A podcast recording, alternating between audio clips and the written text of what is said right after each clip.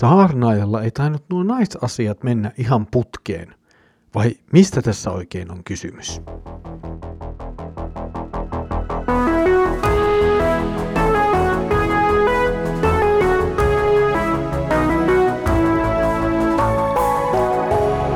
Kirjoitusten pauloissa.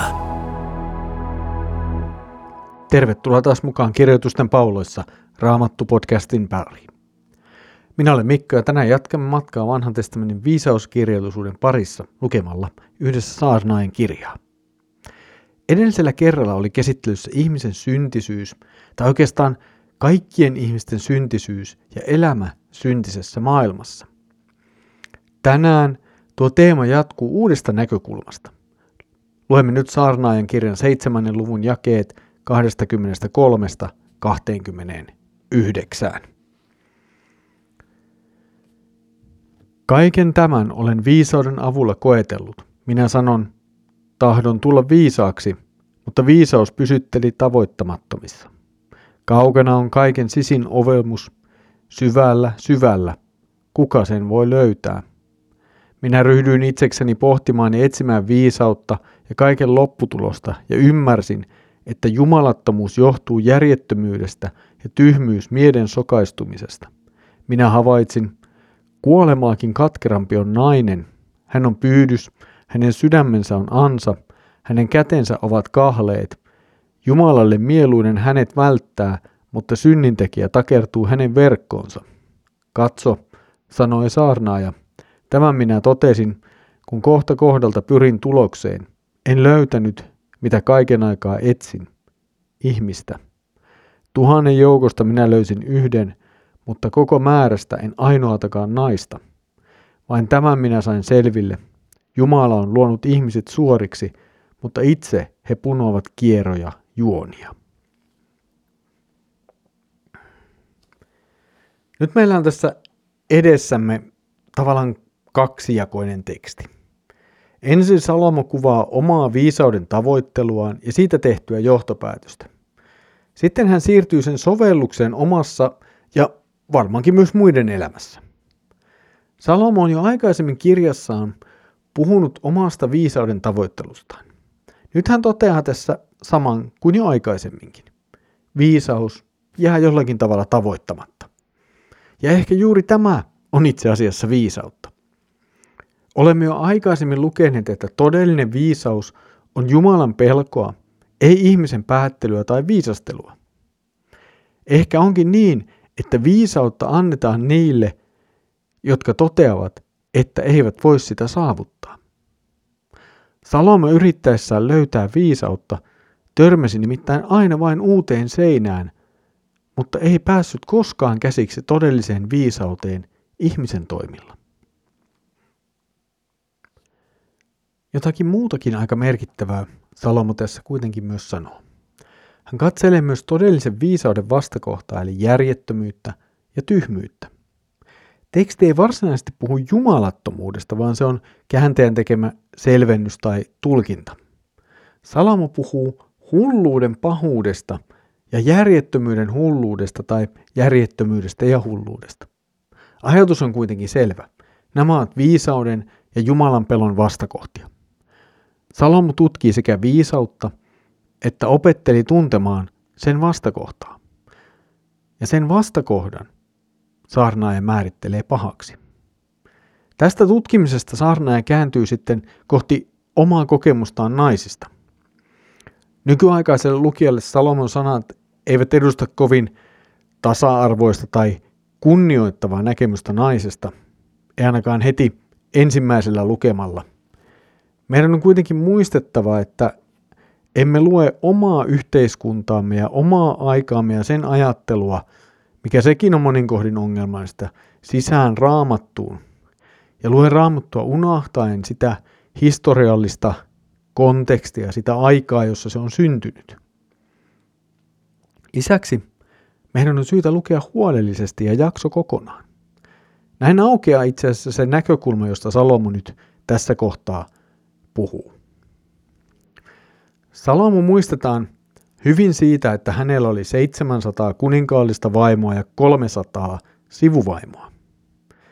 Suuri osa näistä vaimoista ei ollut israelilaisia, mikä itsessään oli väärin.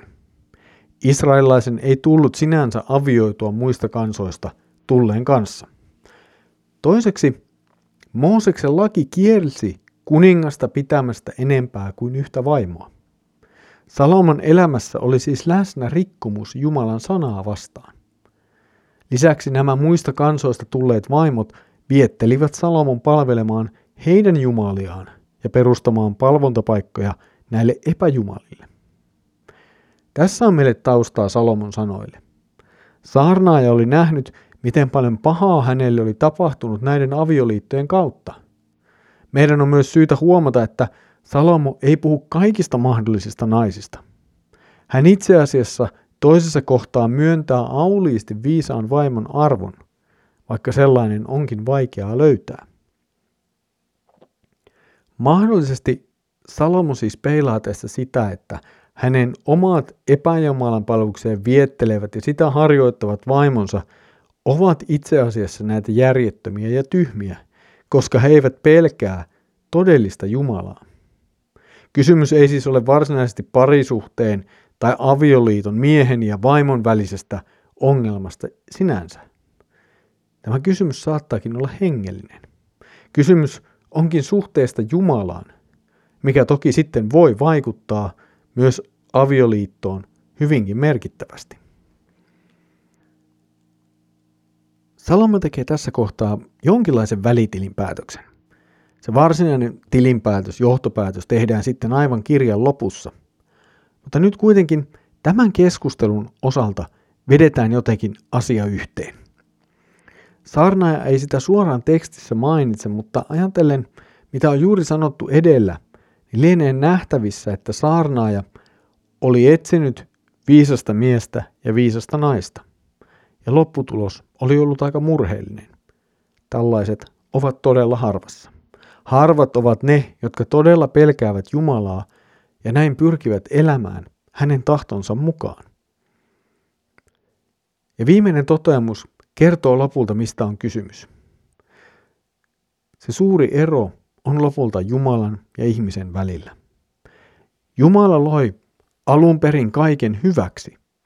Kaikki oli hyvin. Mutta sitten tuli ihminen ja ihmisen touhuilut. Tuli synti. Tuli ero Jumalasta.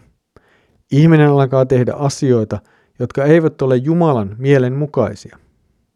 Ehkä näistä se suurin on epäjumalien luominen ja niiden palvominen.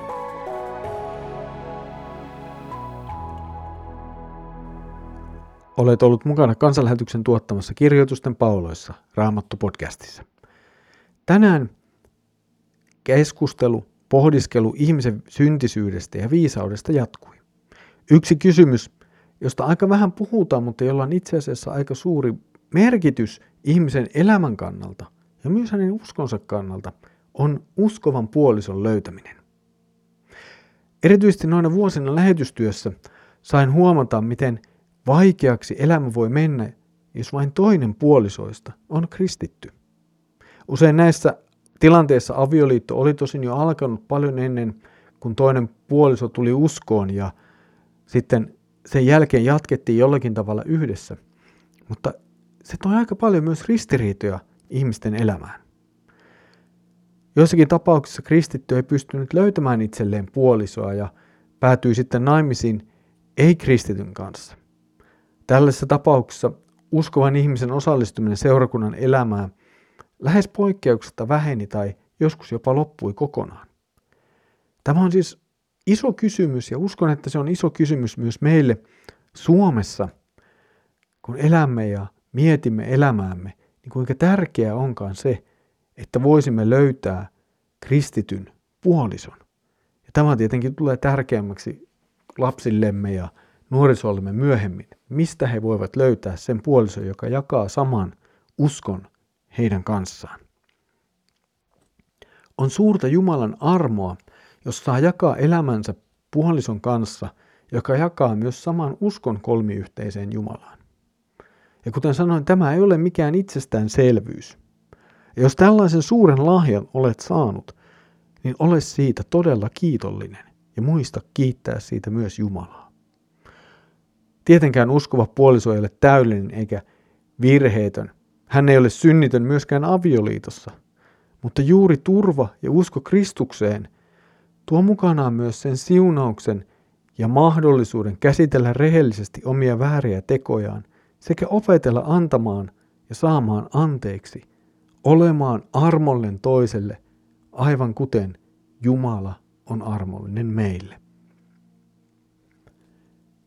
Tässä oli tämänkertainen kirjoitusten pauloissa Raamattu podcast-jaksomme.